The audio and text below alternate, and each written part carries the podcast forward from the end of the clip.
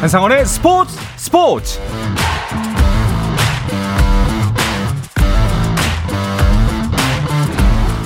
스포츠가 있는 저녁 어떠신가요? 아나운서 한상원입니다. 오늘 하루 이슈들을 살펴보는 스포츠 타임라인으로 출발합니다.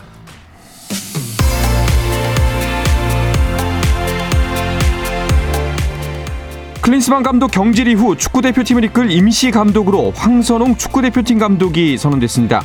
대한축구협회는 제3차 전력강화위원회를 열고 다음 달 태국과의 월드컵 예선을 이끌 임시사령탑으로 황선홍 감독을 선임했고 올림픽 대표팀을 겸임해 이끌 계획이라고 밝혔습니다. 황선홍 감독이 대표팀 일정 때문에 23세 이하 대표팀의 3월 친선전은 불참하고 대표팀 일정 이후 곧바로 4월 올림픽 출전권이 걸려있는 2024 23세 이하 카타르 아시안컵 일정을 소화해야 하는 상황이라 황 감독이 성공적으로 겸업을 할 수 있을까에 대한 우려의 목소리도 나오고 있습니다. 최근 사우디아라비아가 손흥민을 향해 다시 러브콜을 보내고 있다는 소식이 전해진 가운데 토트넘이 손흥민과 물밑에서 새 계약을 논의 중이라는 현지 보도가 나왔습니다. 영국 스포츠 매체 풋볼 인사이더는 토트넘 고위 관계자라는 익명의 소식통을 인용해 양측이 새 계약을 위해 올여름 공식적으로 협상할 것으로 보인다고 보도했습니다. 후배 선수를 괴롭혔다는 의혹이 제기된 여자 배구 페퍼 저축은행의 오지영이 1년 자격정지 처분을 받았습니다. 프로배구에서 선후배 간 괴롭힘으로 징계가 내려진 건 이번이 처음인데요. 오지영 측은 재심을 요청할 것이라고 밝혔지만 페퍼 구단은 상벌위 결과를 받아들인다며 오늘부로 오지영과 계약을 해지했습니다.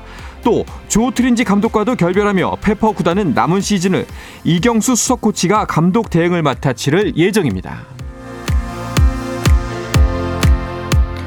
메이저리그 샌디에고의 김하성이 클리블랜드와의 시범 경기에서 5번 타자 유격수로 선발 출전해 2타수 1안타 1볼넷을 기록한 뒤 5회가 끝나고 교체됐습니다. 김하성은 앞선 두 차례 시범 경기에서도 모두 1안타 1볼넷을 기록하며 3경기 연속 두 차례 이상 출루를 이어갔고 시범 경기 타율은 7할 5푼을 기록했습니다. 샌디에고가 4대 7로 패한 가운데 불펜 투수 고우석은 출전하지 않으며 데뷔 기회를 얻지 못했습니다. 한편 샌프란시스코의 이정훈은 내일 28일 시애틀전에 1번 타자 중견수로 첫 시범 경기에 나설 예정입니다.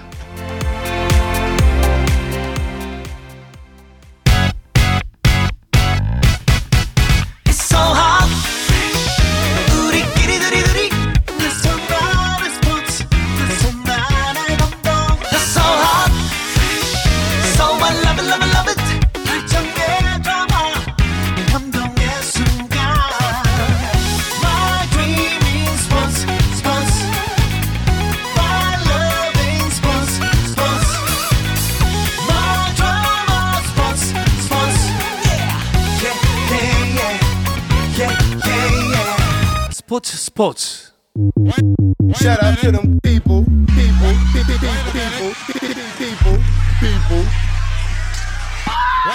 You can catch me. Wait a minute 다양한 농구 이야기를 전하는 주간 농구 시작하겠습니다. 손대범 농구 전문 기자 루키더 바스켓의 이동환 기자와 함께하겠습니다. 두 분 어서 오십시오. 안녕하세요. 안녕하십니까. 어디 간 겁니까? 이 두 사람은 후배들한 후배한테 자리 맡기고. 이번 우리 국가대표팀의 키워드가 네. 세대 교체였습니다. 아. 네, 이제 그동안 많은 걸 잃었지만 욕도 많이 먹었던 르브론처럼 네. 조현일 위원도 이제 음. 어, 자이언, 농구계 자이언이라 불리는 이동환 기자에게 또 횃불을 넘길 때가 되지 않았나. 그렇네요. 네. 세대 교체하면 당신이 먼저 내려야 되잖아요. 아, 네. 저는 후배들 올라올 수 있게 아, 예, 예. 가장 오래되지 자리 않았나요? 역할을 해주고 아, 있습니다. 알겠습니다. 이동환 기자 오랜만입니다. 아, 네, 안녕하십니까. 예, 잘 지내셨어요? 네, 아, 예. 손대범 선배님이 사실 그 어떻게 보면 원로잖아요. 이 업계에서. 네, 그렇죠. 예. 네, 그렇죠. 공로상 같은 거 이제 받을 텐데 네. 어때요? 좀 어렵지 않으세요? 예. 뭐 사실 이제 음. 연차로 따지면 대범옹이라고 저희가 그렇죠. 네. 아, 농담이고. 근데 이제 그 와중에 또 KBS 몇 번 와봤다고 네. 이제 길도 잘 찾고 아, 좋습니다. 알겠습니다. 오늘 멋진 활약 기대하도록 하겠습니다. 자, 저희가 그 단신에서 축구대표팀이 3월 A매치를 일단 임시감독 체제로 간다는 소식 전했습니다. 그리고 황선홍 올림픽 대표팀 감독이 그 자리를 맡았는데요. 그 다른 종목이긴 합니다만 그 농구계에서도 축구 대표팀 관련 소식은 큰 관심 받고 있지 않나요? 어떠세요? 근데 보통 농구 기자분들이 예. 대부분 축구까지 취재하시기 때문에. 네, 듣기 싫어도 듣게 되는 음. 그런 것도 있고 어, 투잡인데 어, 농구는 사실 이런 게 없거든요. 그래서 음. 어, 이런 것도 가능하구나 부럽다라는 어. 생각도 들고 근데 맞는 결정일까라는 생각도 들고 그렇습니다. 네. 그런 게 없죠. 복잡한 이동환 기자는 어떠세요? 예. 아, 사실 농구계에서 최근에 관계자분들이랑 이제 전화를 하면은 농담으로 이제 탁구 선수들끼리 탁구 치지 말라 뭐 이런 얘기하는 분도 계시고 그 정도로 네. 농구계에서 관심이 높고 아 일단은 뭐 대- 저는 그냥 그게 부럽더라고요 아 축구 대표팀 이 정도 관심 많은데 농구 대표팀도 이런 정도의 관심 좋든 나쁘든 음. 있었으면 여러 가지 좋을 것 같다 이런 생각이 그냥 농구 취재하는 기자로서 들었습니다. 그렇습니다. 그런 날이 곧 올 것 같습니다. 네. 그리고 점점 가까워오다 느꼈는 게 우리 대표팀이 겨- 농구 대표팀이 경기를 했는데 안준호 감독 체제가 첫 선을 보였습니다. 네. 경기 결과 괜찮았어요? 그렇습니다. 예. 이번에 FIBA 아시아컵 예선 window one 어, 호주와 태국과 경기를 치렀었는데 뭐 비록 원정에서 치른 호주와의 첫 경기는 좀 아쉽게 패하긴 했지만 어, 그래도 3쿼터까지의 경기력이 굉장히 좋았고요. 음. 또 조직력도 지난 아시안 게임과 비교하면 몰라보게 좋아졌거든요. 네. 네, 덕분에 그 분위기를 앞세워서 태국과의 홈 경기 역시나 또 완승을 거두면서 좀 비교적 성공적인 첫발을 내딛었다는 평가를 받았습니다. 그렇습니다. 아까 뭐 이제 세대 교체 말씀하셨는데 이번 농구 대표팀 세대 교체에 중점을 두고 있고 이게 성공적이었다. 젊은 선수들의 활약 긍정적이었죠. 그렇습니다. 특히 이정현 선수 같은 경우는 호주전에서 굉장히 좋은 활약을 펼쳤었고요. 음. 어, 대표팀에 처음 선발된 오재현 같은 경우는 수비력으로 그냥 홈에서 엄청난 환호를 받기도 했었어요. 국내 네. 팬들의 그 정도로 이 젊은 선수들의 활약이 두드러졌던 이번 대표팀이었다고 볼 수 있겠습니다. 네. 자, 라거나 김종규가 일단은 이제 무게 중심을 잡아주고 그 밑에서 이제 젊은 기수들이 활약을 많이 펼쳤는데 요.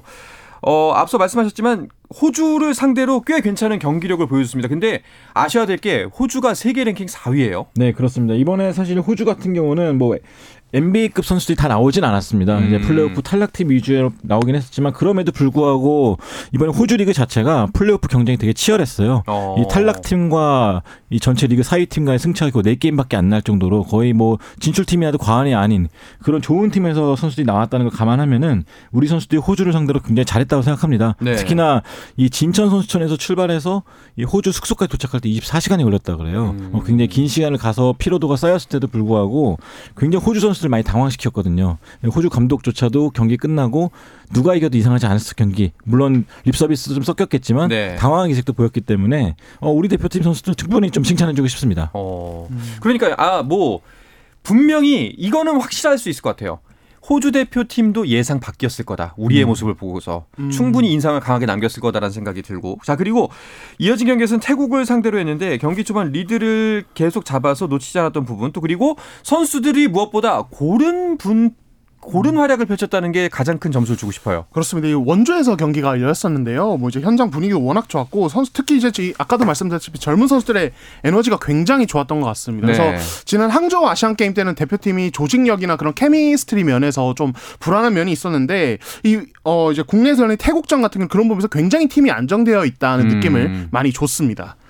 자, 그리고 한 가지 좀 소식이 전해졌던 거는 태국전이 라거나 선수의 대표팀 마지막 경기였나요? 네, 일단 애초에 귀화해서 계약을 맺었을 때 이 계약의 마지막 종료일자가 2024년 5월 31일까지입니다. 어, 근데 그 이전에 있었던 마지막 경기가 바로 태국전이었거든요. 네. 어, 대표팀 끝나고 라거나 선수가 본인의 SNS에 오늘 밤은 저희 위대한 국가와 마지막 동행이자 대표팀 마지막 경기였다라고 글을 남겼거든요. 어, 일단은 계약이 어떻게 연장될지 여부는 아직 확실하지 않기 때문에 라거나 본인도 일단은 계약 기간 내 마지막 경기였고 또 네. 주장으로서 소임을 다했기 때문에 음. 또 역대 대표팀 단체 사진 다 같이 올리면서 또 이런 감사함을 전하기도 했습니다. 그 태국전에서도 라거나 선수가 이제 15득점인데 이게 17분 동안 올린 득점 수입니다. 그래서 대표팀에서 빠지기에는 좀 너무 아깝지 않나. 계속해서 활약을 해줬으면 좋겠다는 바람들이 많은데 대표팀에서 계속 활동을 이어갈 수 있는 방법은 없는 건가요? 방법이 없진 않습니다. 네. 다만 이제 계약 구조가 좀 복잡해요. 그러니까 이 라거나 계약이 농구협회, KBL 그리고 KBL 소속팀 그리고 라거나 당사자 이렇게 사자 계약으로 구성이 되어 있어서 어. 향후에 재계약을 하더라도 이런 어네 어, 네개 측의 어떤 사자의 어떤 합의가 이루어져야 되고 이 부분에서 예를 들어 한쪽이라도 좀 어긋난다면 사실 계약이 쉽지 않습니다. 특히 이제 라거나 같은 경우는 또 금액적인 면에서도 또 서로 어느 정도 동의가 필요하기 때문에 어 실제로 이게 논의를 하겠지만 확률적으로 얼마나 될지는 좀 지켜봐야 될 것 같아요. 확률적으로 그럼 좀 낮다고 보시는 편인가요? 아, 현장에서 나오는 분위기로는 아 이거 쉽지 않을 수도 있다는 이야기가 많이 나오고 있더라고요. 그러니까 사자 계약인데 음. 계약의 연장만 가능하고 새로운 계약을 맺기는 쉽지가 않은 상황인 음. 거군요. 그렇다면은 이제 우리 입장에서도 그 포스트 라건아에 대해서도 고민을 해야 하는 상황이긴 하겠네요. 네, 한 가지 근데 좀 아쉬운 거는 이제 우리나라 같은 경우 특별 귀화를 해야 되는데 음. 이 특별 귀화 요건이 다른 나라에 비해서 굉장히 좀 엄격한 편이에요. 스포츠가. 네. 그렇기 때문에 여러 가지 좀 조건을 따져야 되는데 가장 좋은 방법은 사실은 미국 선수가 미국 국적을 버리고 우리나라 선수가 된다면 제일 편하겠지만 빠르지만 음. 사실 그런 결정을 내린 선수는 지구상에 없겠죠. 네. 네, 그렇기 때문에 KBL에서 뛰었던 뭐 디드릭 로슨이라든지 이런 뛰어난 외국 선수를 설득을 하든지 뭐 여러 가지 방법을 찾아야 될 것 같은데 현재로서는 좀 딱히 대안이 보이지는 않습니다. 뭐 많은 팬들이 과거 우리 인천 아시안 게임 때 대표팀에게 금메달 을 안겼던 문태종 선수의 아들 이 재린 스티븐슨이 현재 NCAA에서 활약하고 있거든요. 네. 어, 이 선수가 2m 10이기 때문에 귀화를 한다면 큰 도움이 되겠지만 현재로서는 아직 학생으로서 이룬 게 없어서 그런지 이 문체부 쪽에서는 약간 좀 아, 법무부 쪽에서는 약간 난감하다라는 반응을 보였다 그래요. 음. 그래서 이 부분에 대해서는 좀 더 시간이 많이 필요할 것 같습니다. 네. 국내 선수들이 이 빈자리를 꽉 메워준다면은 뭐 가장 바람직한 일이겠지만 그거는 또 쉽지가 않죠. 네, 그렇습니다. 이게 아무래도 다른 아시아 팀들이 또 이제 너, 너나 할 것 없이 또 기아 선수를 보유하고 있고 어, 어떤 그 선수의 레벨이 상당히 높습니다. 그러니까 음. 그런 부분에서 우리가 경쟁력을 가지려면 사실은 기아 선수가 반드시 필요하다고 볼 수 있고 국내 선수들이 노력을 하겠지만 현실적으로 어려운 부분이 있다 이렇게 말씀드릴 수 있을 것 같아요. 네. 아마 뭐 해법 중에 하나는 우리 대표팀이 좀 더 매력적이 되는 방법이 아니지 않을까 싶습니다. 네. 좀더 성과를 이룰 수 있고 업적을 이룰 수 있는 팀이다라는 음. 걸 보여준다면은 많은 선수들이 또 문을 두드리게 되겠죠. 알겠습니다. 자, 이런 대표팀 일정 때문에 KBL은 잠시 휴식기를 가졌는데요. 그 사이 각 팀마다 재정비를 하고 일정 재개 기다리고 있겠죠? 네, 그렇습니다. 이제 내일부터 이제 다시 KBL이 시작이 됩니다. 정관장과 현대모비스를 비롯해서 손호와 SK전 이렇게 두 경기를 시작으로 다시 일정이 재개가 되는데 뭐 여러 팀들마다 휴식기 동안에 뭐 부상자도 돌아왔고 네. 또 돌아온 만큼 대학 팀들과 연습 경기도 갖고 여러 가지 좀 재정비를 좀 해왔습니다. 이제 6라운드 마지막 경쟁에 돌입하는 만큼 이 각 팀들마다 좀 필요한 부분들을 좀 채워놓은 것 같고요. 가장 반가운 건 역시나 SK 안영준 선수 그리고 음. 소노의 전성현 같이 좀 올스타급 선수들이 돌아오는 것인데 아마도 이제 팬들도 마지막 라운드를 좀 신나게 즐길 수 있지 않을까 싶습니다. 네. 자, 이렇게 일정 재개를 앞두고 대구 한국가스공사가 현재 감독 대행을 맡고 있는 강혁을 정식 감독으로 선임했네요. 네, 그렇습니다. 이 강혁 감독 대행이 사실 그 전에 코치 시절부터 이 어, 선수들 사이에서 상당히 신망이 높았던 음. 예, 지도자입니다. 그러니까 스타일이 어떻게 보면 소통이 굉장히 좀 뛰어나고 또 부드러운데 또 강단이 있는 어떤 스타일의 리더십을 가지고 있어요. 그래서 어, 레전드 출신이잖아요. 네. 농구계에서. 그런데도 선수들 눈높이에 맞추는 또 지도 스타일을 가지고 있어서 선수들이 굉장히 좋아하는 어떤 지도자로 좀 이제 알려져 있었는데 가스공사가 시즌 중반에 또 돌풍을 일으키고 그렇게 되면서 구단 내부적으로도 굉장히 이 강혁 감독에 대해서 긍정적인 평가가 나왔고 결국에는 이제 이렇게 정식 감독이 되는 그런 결과가 나왔습니다. 사실상 가스공사가 이제 6강이 멀어진 상황이지 않습니까? 네. 지금 승차로 본다면은 그렇다면 사- 감독 선임에 조금 더 시간을 둬도 될 법도 한데 음. 강혁 대행을 그대로 감독으로 선임했다는 건 그만큼 신망이 두텁다는 이야기겠네요. 그렇죠. 시- 뭐 10연패로 시작을 했는데 16승 4패, 14패. 2024년에 거의 막을 자가 없을 정도로 강해졌는데 뭐 그렇기 때문에 힘을 실어주는 건 당연하다고 생각하고요. 이렇게 음. 힘을 실어준 김에 더 전폭적인 지원이 이어지지 않을까 싶습니다. 네. 자, KBL 일정 내일부터 재개가 됩니다. 이제 현재까지 순위표를 보면은 남은 일정의 관전 포인트가 더 명확하게 보일 것 같은데요. 이동환 기자가 순위표를 정리해 주시죠. 네, 일단 DB가 여전히 1위를 독주하고 있습니다. 그런 가운데 어, 4경기 차로 이제 KT 그리고 그 다음에 밑으로 LG, SK, KCC가 또 순위 경쟁이 펼치고 있고요. 어, 후반기 분위기가 좋은 현대모비스도 이제 6위에 올라 있는데 또 더 높은 순위를 노리고 있고요. 어, 6강은 힘들어졌지만 여전히 분위기가 좋은 가스공사가 7위에 올라와 있고 그 밑에 소노, 정관장, 삼성이 위치해 있습니다. 네. 6강은 사실상 정해져 있고요. 현대모비스와 대구한국공사 6와 6위와 7위의 경기 차가 6경기 반 차입니다. 자, 그렇다면 관건 중에 하나는 원주 DB 지금 2위와 4게임 차인데요. 정규리그 우승을 할 것인지 한다면 언제쯤 이게 가능한 매직 음. 넘버가 이루어질 것인지인데. 음.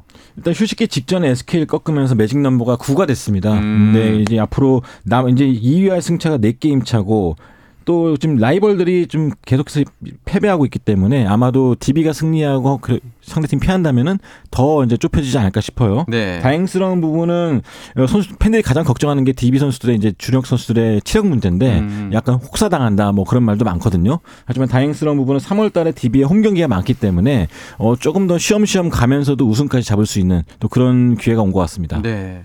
네 경기 차 사실상 뭐 뒤집기는 어려운 마지막 라운드를 남겨놓고 뒤집기는 굉장히 어려운 상황이긴 한데 그런데 변수가 없진 않습니다. KT의 허훈 선수가 복귀하면서 판도가 달라질 가능성이 뭐 미약 하나마 있어요. 네, 이 종아리 부상이 있었던 허훈 선수가 최근에 팀 훈련에 합류를 했고 3월 초에 복귀를 할 것 같습니다. 사실 KT가 이제 허훈 선수가 상무에서 전역한 뒤에 뭐 6연승도 하고 5연승도 하고 분위기가 좋을 때 많았거든요.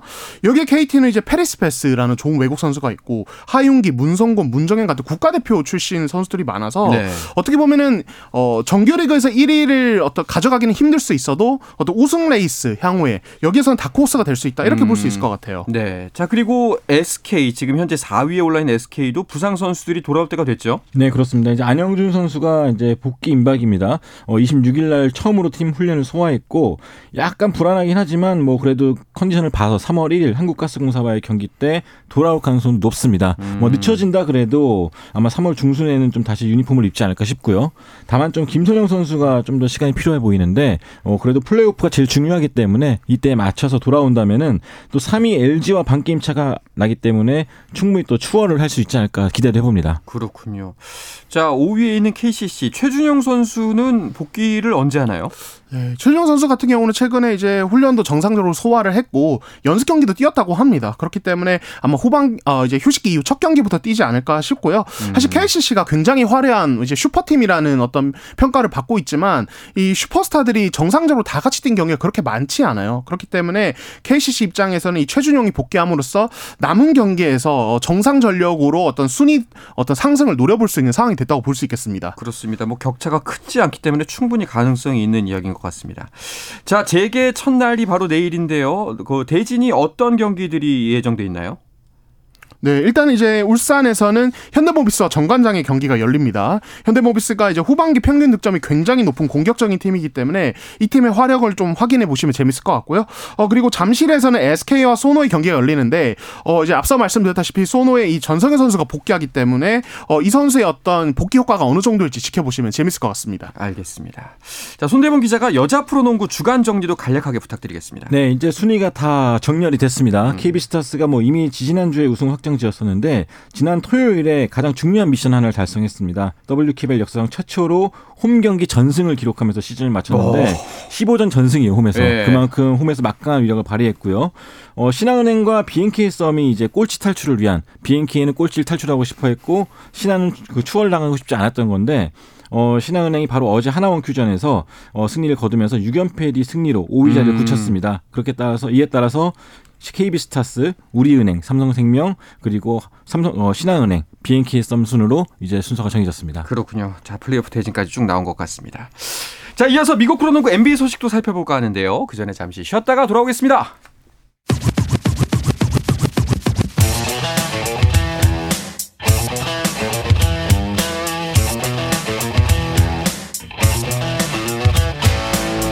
짜릿함이 살아있는 시간 한상원의 스포츠 스포츠 네, 한 주간 농구 이슈들을 짚어보는 주간 농구 듣고 계십니다. 손대범 농구 전문 기자 루키더 바스켓의 이동환 기자와 함께하고 있습니다. 자, NBA 이슈들을 짚어볼까 합니다. 어, 벌써 2021년 올스타전 개최지가 나왔다고요? 네, 이제 2027년 올스타전이 이제 피닉스에서 개최되는 걸로 결정이 됐습니다. 피닉스 같은 경우는 이제 2009년 이후로 처음으로 이제 올스타전이 열리게 되는데 사실은 이 많은 도시들이 올스타를 유치하고 싶어해요. 미러키도 그렇고 굉장히 많은 도시가 올스타를 희망하는데 NBA 조건이 되게 까다롭습니다. 일단 뭐 음. 5성급 호텔이 몇 개가 있어야 되고 뭐 비행편도 네. 뭐 직항이 몇 개가 있어야 되고 그런 게 굉장히 전 세계에서 몰리다 보니까 그런 그 인프라 같은 걸 굉장히 중요시 여기거든요. 네. 어, 그런 걸 충족시키는 도시가 많지가 않다 보니까 어, 결국엔 피닉스가 좀 유리해졌고요. 그래서 이번 개최를 통해서 또 2010년대에는 유치하지 못했지만 꾸준하게 또 그래도 10년에 20년 한 번씩 올스타전을 개최하는 도시로 거듭났습니다. 근데 2027년 아직 한참 남았는데 이렇게 일찍 원래 결정을 하나요? 보통 이제 NBA 올스타전 개최지 발표가 거의 한 3년 전에 미리미리 좀 나오는 음. 편입니다. 뭐 이제 올해 개최된 인디애나나 이제 내년 예정인 이제 샌프란시스코 같은 건 좀 일찍 일찍 나왔었고요. 네. 어 이제 향후에 이제 26년에는 또 이제 이 LA 클리퍼스의 연고지인 잉글우드. 그러니까 내년에 클리퍼스가 새 구장 어떤 이제 오픈을 하거든요. 어. 네, 그래서 그에 기념해서 또 올스타전이 열리는데 어 아마 이제 2028년 올스타전 개최지도 어 뭐 적어도 1년 안에는 발표되지 않을까라는 생각이 듭니다. 그렇군요. 자 그리고 또 NBA 소식 뉴올리언스 펠리컨스와 마이애미 히트 경기가 있었는데 경기 도중 난투극이 벌어졌다고요? 네, 지난 토요일에 열렸던 경기였는데 4쿼터 초반이었습니다. 이 뉴올리언스 자이언 윌리엄슨 선수가 이제 슛을 시도하는 과정에서 케빈 러브 선수가 약간 뒤에서 껴안는 그런 일이 있었거든요. 그래서 음. 윌리엄슨 선수 좀 약간 크게 다칠 뻔했었는데 어, 양팀 선수들이 좀 몰려든 과정에서 지미 버틀러와 나지 마샬, 뉴올리언스의 마샬 선수가 충돌하면서 불꽃이 튀었고 이것이 난투극으로 번졌습니다. 그래서 이 경기에서 이 버틀러와 또 브라이언트 선수 그리고 뉴올리언스의 마샬과 호세 알바라도 선수가 퇴장을 당했고 또 관중들도 약간 흥분하다 보니까 물건을 집어던졌어요. 어. 그래서 관중들까지 같이 퇴장당하는 또 약간 그런 살벌한 일이 벌어졌습니다. 그렇군요. 아니 무더기 징계가 나왔던데요? 네, 총 다섯 명의 선수가 징계를 받았고요. 특히 알바라도와 브라이언트 같은 경우는 세 경기 출전 정지 징계를 받았습니다. 그러니까 이 두 선수 같은 경우는 벤치 구역을 벗어나서 싸웠다는 이유로 징계의 수위가 더 세졌거든요. NBA 같은 경우는 코트에서 이제 이렇게 난투극이 벌어졌을 때 싸우지 않더라도 벤치를 벗어나면 더 징계가 세집니다. 이 부분을 확실히 지켜야 되고 그런 부분이 또 적용된 이번 사건이 아니었나 싶어요. 그렇군요. 자 마이애미 같은 경우에는 오늘 경기가 있었는데 이 징계 영향이 있었나 없었나 모르겠네요.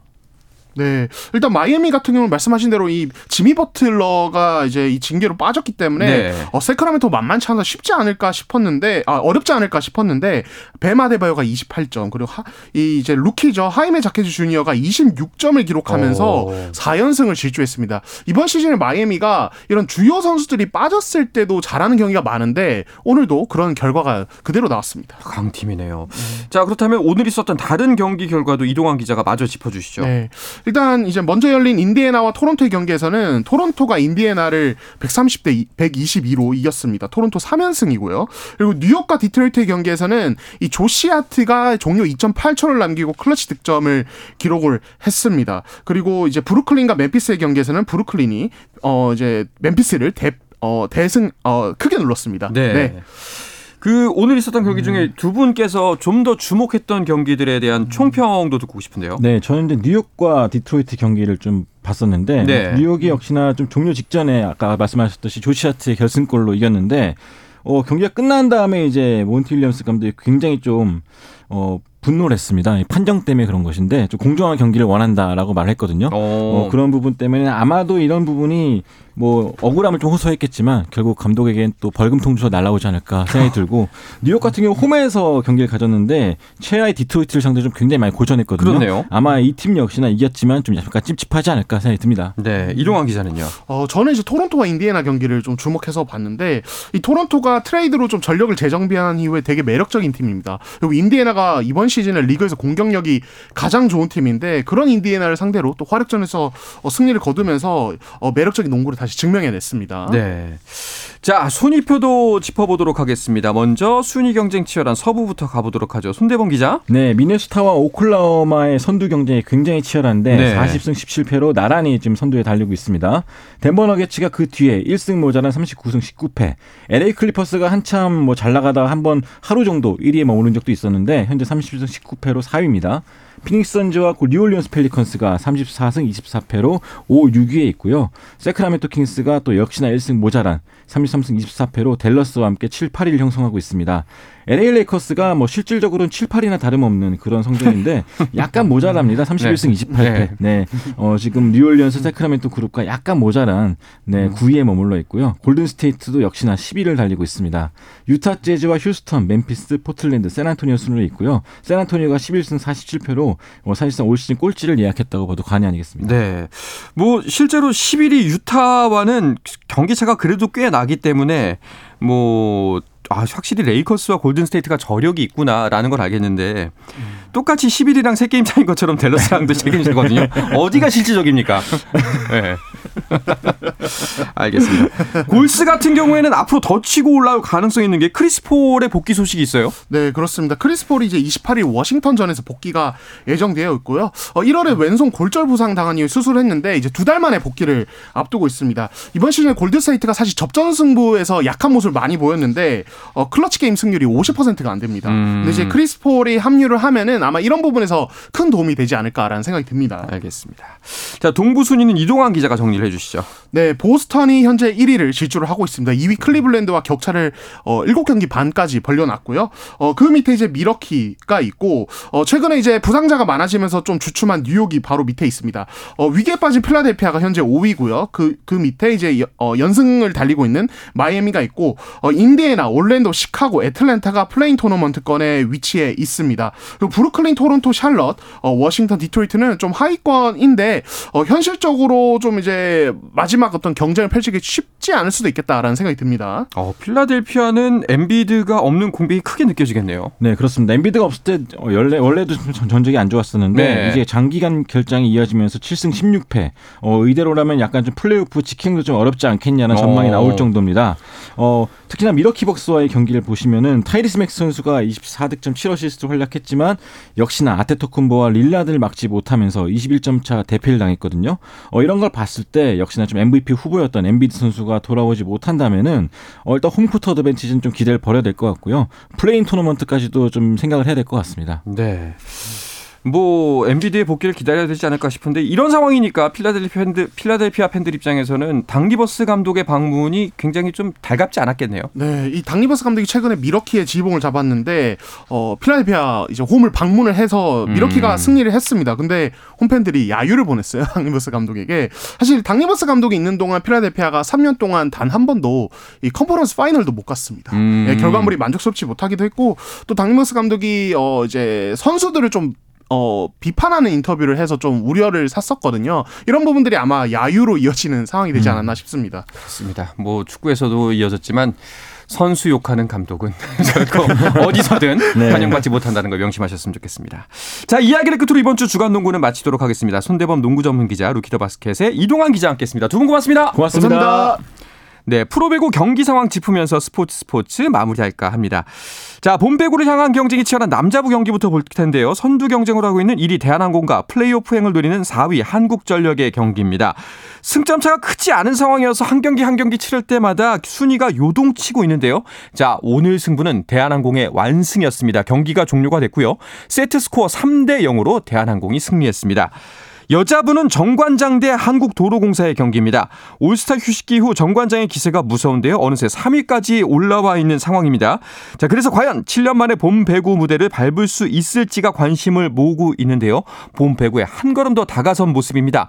4세트가 진행 중이고요. 정관장이 세트 스코어 2대 1로 앞서고 있고 4세트 점 스코어 역시 12대 10으로 두점 차로 앞서고 있습니다.